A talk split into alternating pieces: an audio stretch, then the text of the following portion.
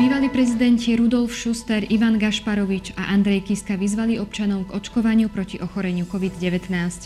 V súvislosti s novým variantom koronavírusu Omikron sa majú hygienikom hlásiť ľudia, ktorí v uplynulých dvoch týždňoch navštívili vybrané krajiny v Afrike a Ázii. Český prezident Miloš Zeman vymenoval Petra Fialu za nového premiéra. Naša lyžiarka Petra Vlohová získala druhé miesto v nedeľnom slalome Svetového pohára. To sú najdôležitejšie aktuality, ktoré priniesol víkend. Redakcie TASR sú pripravené prinášať informácie aj v pondelok 29. novembra. Vítajte pri prehľade očakávaných udalostí. Štatistický úrad zverejní dáta o počte zomretých a príčinách úmrtí ľudí na Slovensku za október. Prinesie aj revidované tohtoročné údaje o počte zomretých a príčinách úmrtí za mesiace január až september. Ministerka spravodlivosti Mária Koliková predstaví novelu zákona o slobodnom prístupe k informáciám. Národná banka Slovenska zverejní správu o finančnej stabilite za november.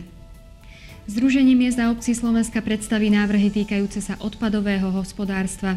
V Oravskej polhore bude hovoriť o komunitnom podniku, ktorý realizuje odpadové hospodárstvo pre takmer 60 tisíc obyvateľov na Orave. Budapešti sa stretnú prezidenti krajín Vyšehradskej štvorky.